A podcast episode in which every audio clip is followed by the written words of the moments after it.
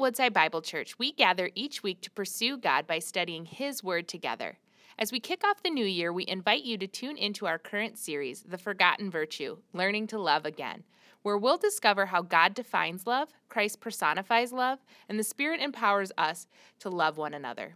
Together, we'll experience healing and hope in the love God designed for us, a love we carry through every season of life. Hey, welcome to church, everyone. It's so good seeing you all. We're going to be in 1 John chapter 4, verses 13 to 21. Let's pray. Father in heaven, thank you. Thank you for sending your one and only Son to be our atoning sacrifice for our sins. Thank you for loving us that much. Lord, we believe that through your life, death, and resurrection, we are saved from the penalties of our sin because your love overcomes all things, including death. As the truth of your love reigns over our lives, free us from the troubles, fears, anxieties, and lies that color our daily being.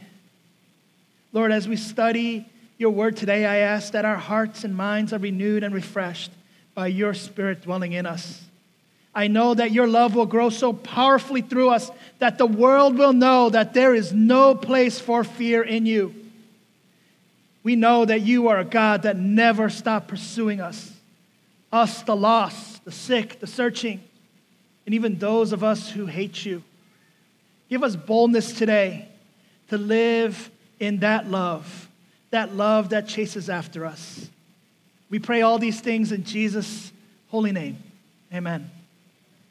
1 John chapter 4 verses 13 through 21. By this we know that we abide in him and he in us because he has given us of his spirit. And we have seen and testified that the Father has sent his son to be the savior of the world. Whoever confesses that Jesus is the son of God, God abides in him and he in God. So we come to know and to believe the love that God has for us. God is love, and whoever abides in love abides in God, and God abides in him. By this is love perfected with us, so that we may have confidence for the day of judgment, because as he is, so also are we in this world. There is no fear in love, but perfect love casts out fear. For fear has to do with punishment and whoever fears has not been perfected in love. We love because he first loved us. If anyone says, I love God, and hates his brother, he is a liar. For he who does not love his brother whom he has seen cannot love God whom he has not seen. And this commandment we have from him whoever loves God must also love his brother. Wow, that's dense the very least, and very, very complicated. So I had a very hard time trying to discern which way I want to present this passage to us. And I was, as I was praying, it, it became more and more clear, asking God, God, abide in me, abide in me, abide in me. I figured I want to present to you how God's love manifests itself in our lives.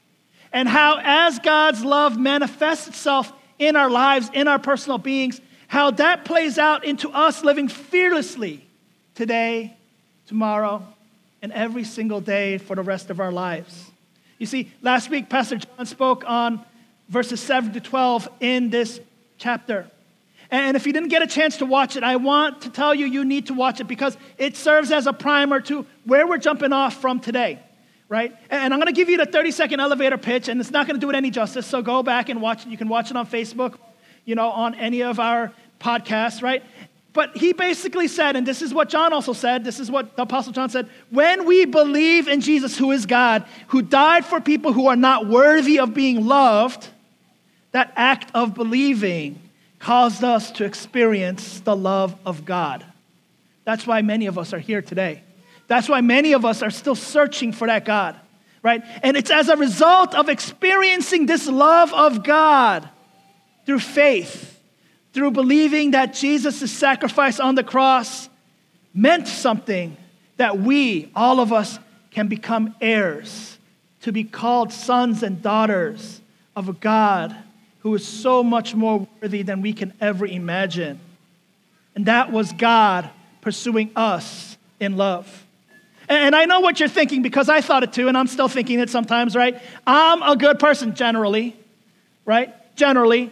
I'm worthy of being loved, at least sometimes by my spouse, right? I do good deeds. I usually have honest dealings, right? Usually. I, I mean, I have accomplishments. I could put that as notches on my belt. I don't cheat, I don't lie. You know, there's nothing that you'll uncover that, that'll make me feel shameful in my life, right? And I wouldn't argue generally that most of us can argue these same things, that to some degree we are probably worthy in a sense. But that's not what I'm going to tell you at all, right? What I'm going to tell you is that despite all those things that I do good and I do well, it's overshadowed by those moments where I'm just despicable.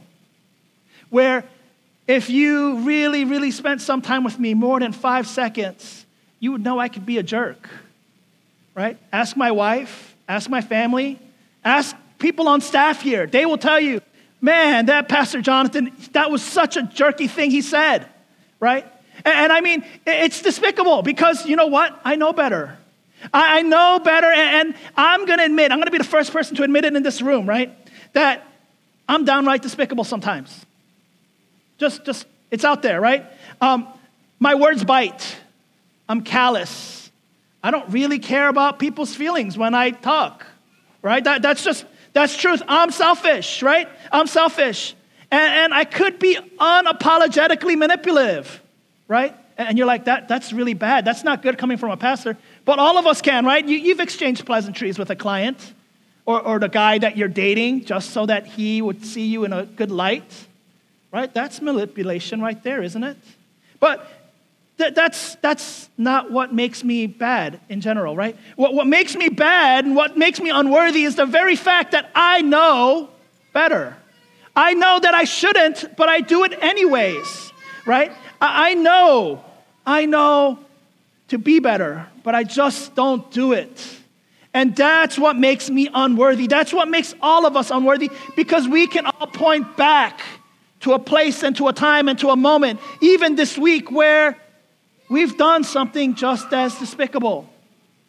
And that is exactly who Jesus gives his life for. For those of us, for people like me, who do despicable things, even though they know better. See, when we believe in Jesus and we, when we believe that He loves us even though we don't deserve it, God will never be too far from us. His love will never be too far from us. And nothing will separate us ever if we believe that from Him. Right? And that's really the only reason I can get up here and share this with you today about God's love. Because I've experienced His love firsthand. And I want to make sure all of us experience His love firsthand every single day of our lives. And that's not to say that my stupidity and my sinfulness is excused because of God's love, right? And it's with, you know, much humility and just repentance that God continues to love me today and continues to work in me. But the big idea that you need to walk away with, the big idea that you need to place on your heart is that when we believe in Christ, we know God's love. You see, to believe in Christ is to know God's love, to experience it, allowing it to permeate to define our relationships with God and with each other. That's what you need to remember. You see, believing in Jesus as our Savior causes us this love to be experienced within our hearts. In fact, it manifests itself in three ways in our daily lives, in our being. First, believing in Christ causes us to know God's love in us. And here's what I mean by that, right? When we put our faith in Jesus, God comes to us, to abide in us. That means to live in us. Let's read verses 13 to 15 again. We'll see it more clearly here. By this we know that we abide in him and he in us, because he has given us of his spirit. And we have seen and testified that the Father has sent his Son to be the Savior of the world.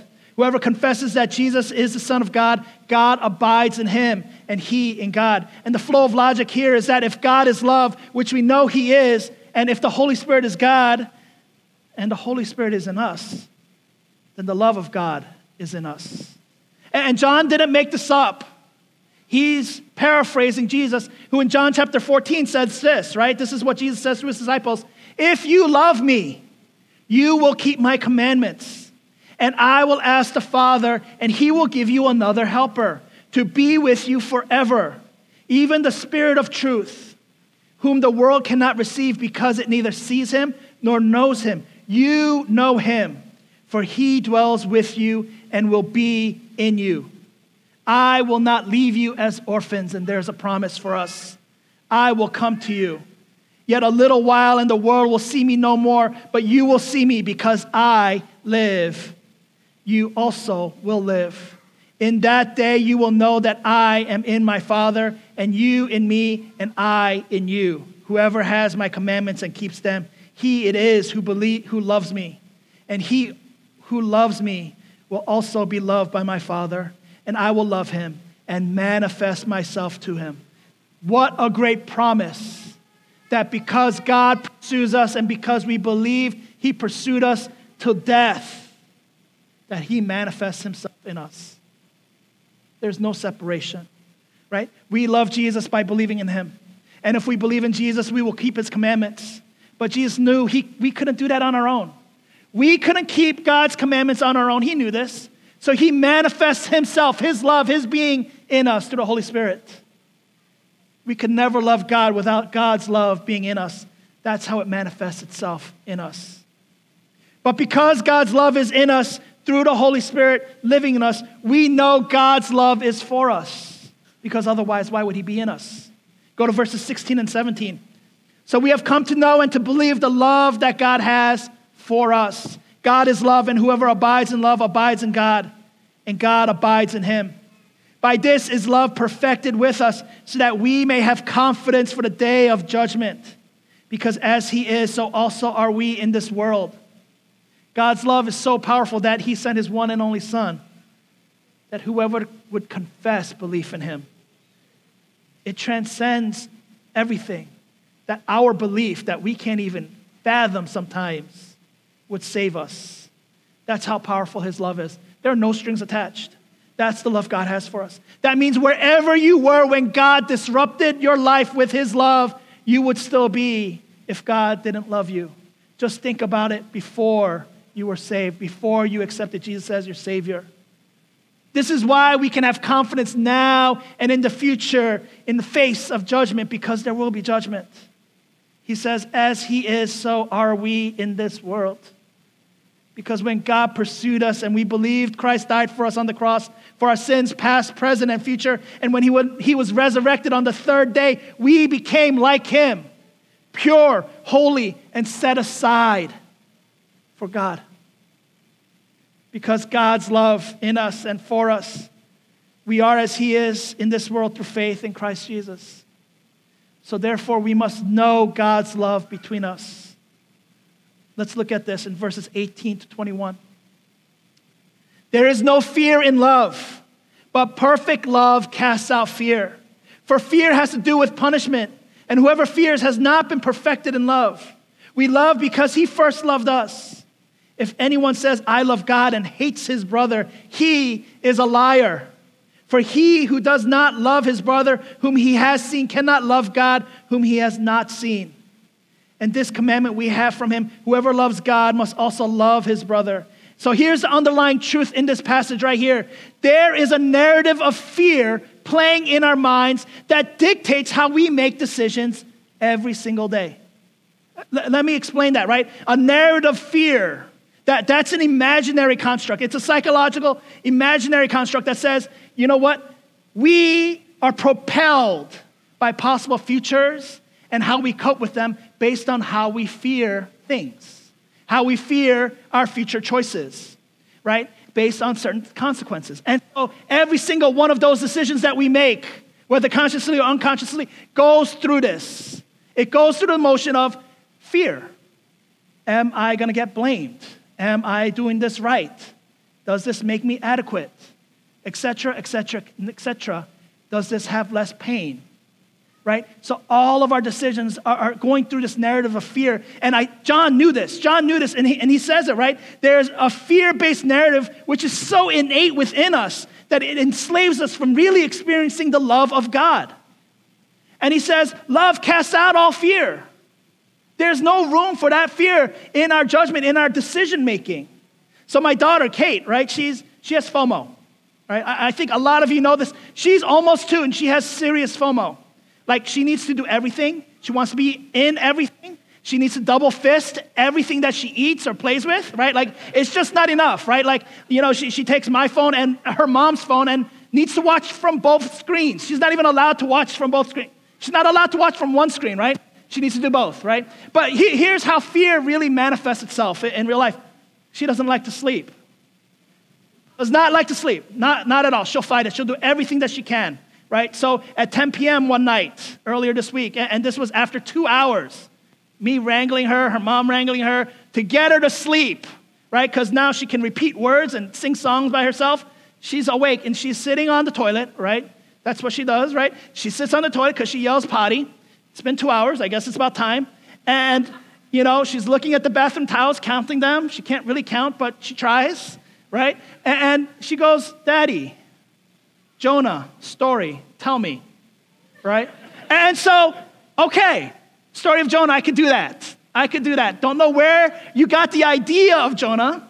I'm going to tell you the story of Jonah, right? And so, once, tell her the story of Jonah.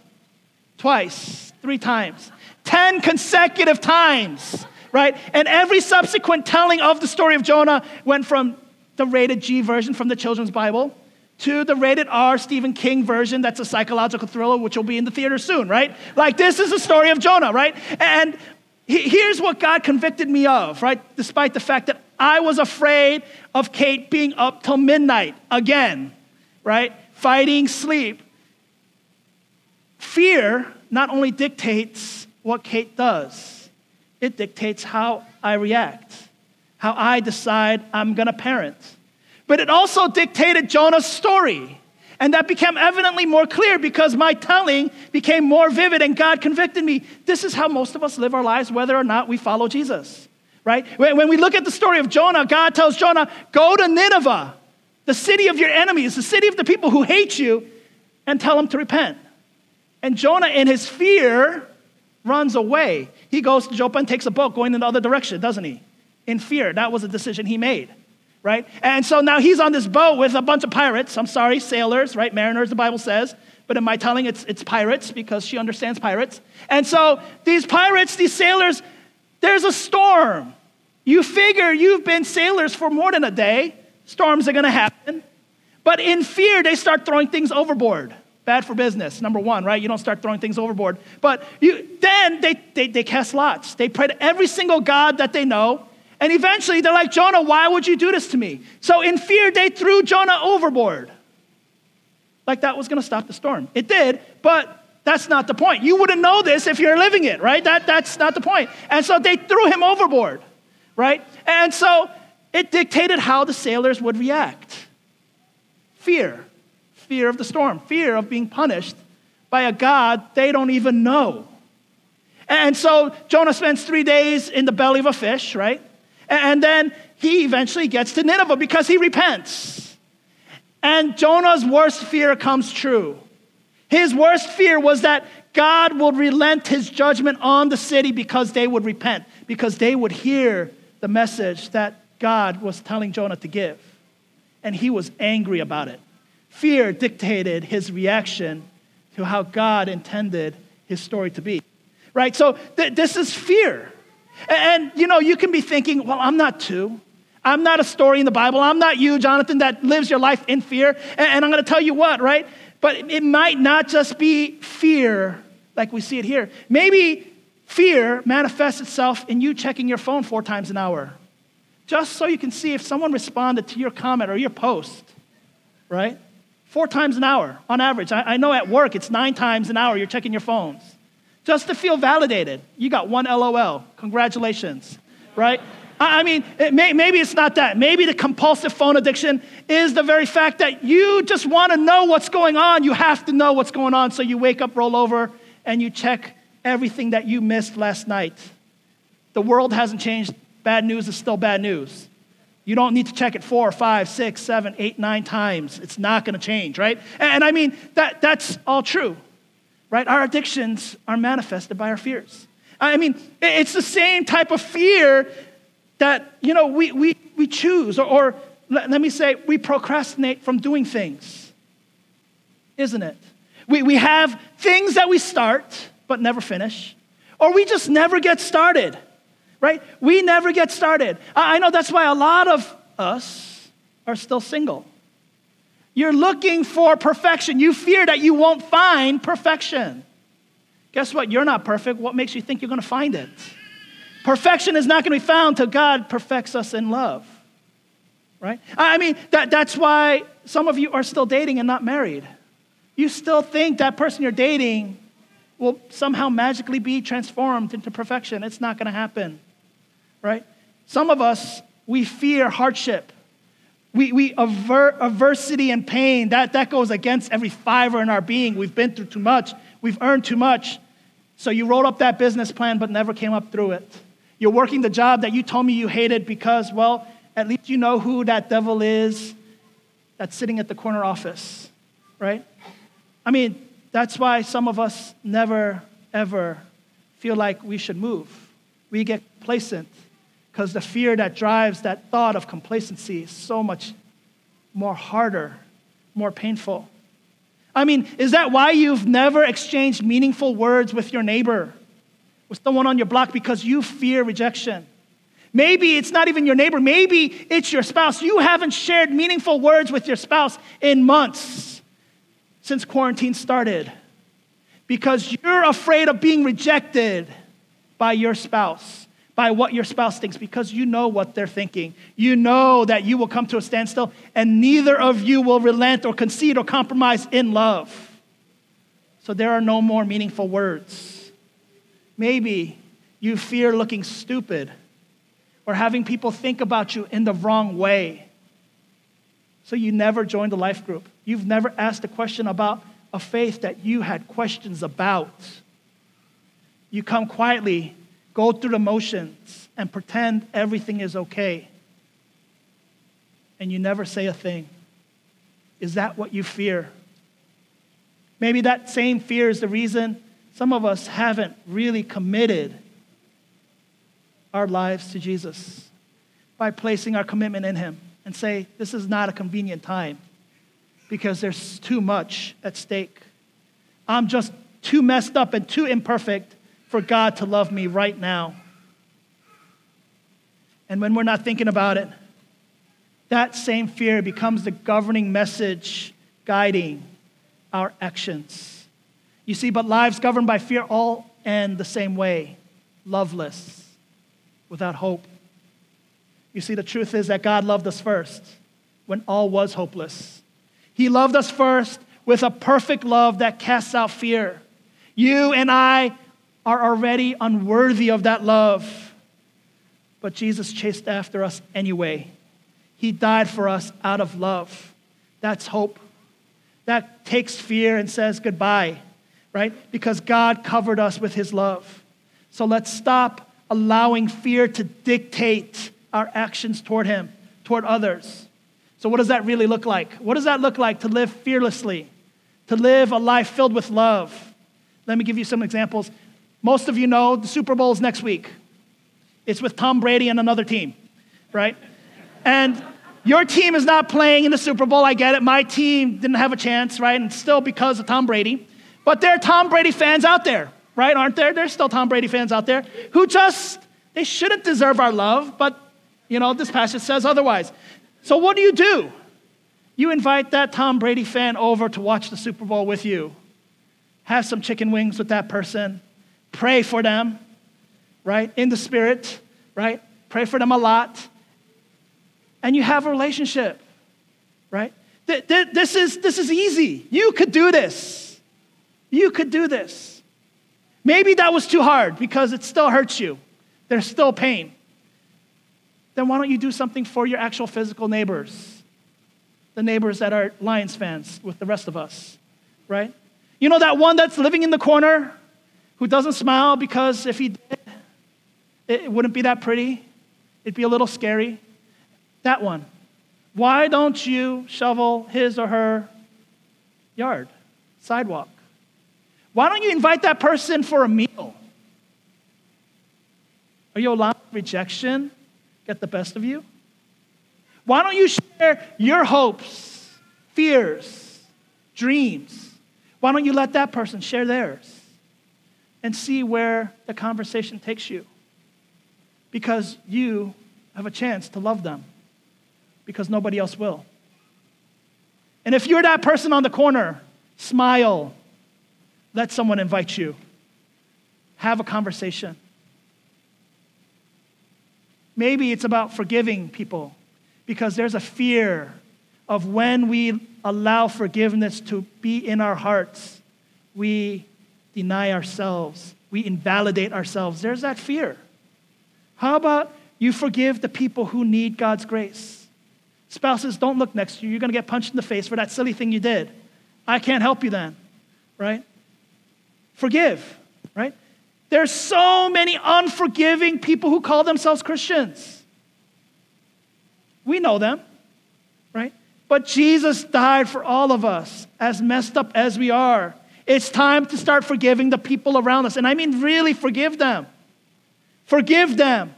Forgive them and get into a life group with them, right?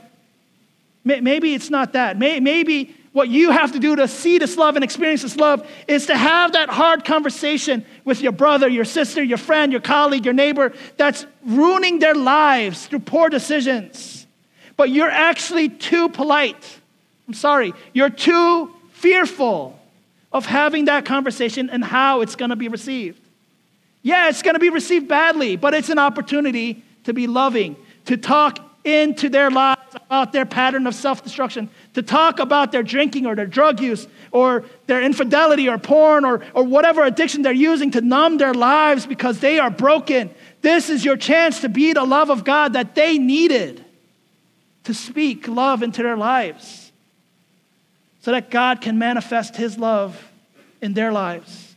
You see, if other people are not experiencing God's love through you, then there's no God's love in you. Church, we know, we know that God's love is in us. We know God's love is for us, and that there is no room for fear in our lives. Jesus, though he was guilty, he died on the cross on Calvary. His love was cast out fear when he was raised from the dead. Cast it out. Death couldn't hold it any longer. We sang the song. People testified to it, people witnessed it. And then we received his Holy Spirit to dwell in us, to empower us. And this is exactly what the Apostle John is talking about. Fear cannot be how we operate in life if we've ever experienced the love of God, if we're experiencing the love of God in our lives. And it's a time to live a life filled with love that casts out fear, especially between us. So when you place your trust in Jesus as the lover of our souls, the redeemer of your lives, we will experience the love of God, and so will everybody else around us. If this is the love that you want for your life and you don't know how, you need to ask Jesus, Come into my life. Fill me with your love. Tell him how much you've lived in fear, irrationally. Tell him how much you want to be filled with God's power, his love. You see, the God who loves us saves us through the blood of his Son. Jesus' work on the cross made known, God's love made available to us, His love that never, ever will cease. Believe Jesus is the Son of God who died for your sins. Believe that He died on the cross for you and for me, for our unworthy moments. Believe that He was raised again on the third day because He covered all in love. Let's pray. Father in heaven, you are love. And whoever abides in love abides in you. And God, we so desperately want to abide in you. We know that there is sin in our lives that separates from you. We've always known that those things existed, and we've always hated to admit it because it always created a weird separation. And we don't want that anymore. We don't want to be driven by fear. We want to believe that your son Jesus, who you sent as a sacrifice for us, redeems us, perfects us, gives us confidence when there is judgment. Lord, this unexplainable, undeserved act of love, God, we receive it in our hearts and our minds. And we believe that your love continues to perfect us, continues to be in us through your Spirit, giving us fresh life, fresh perspective. Father, Lord, we, we, we so desperately want to live fearlessly in love with you. God, let us embody that love. Let us embody it in us. Let us know that it's for us. Let us know that it's the same thing that's in between all of us your love, your power, your mercy, your grace. We pray all these things in Jesus' holy name. Amen. Thank you for joining us as we study God's Word together. We would love to hear how God is moving in your heart and get you connected into the Woodside Bible Church family. Head to woodsidebible.org/connect to introduce yourself today.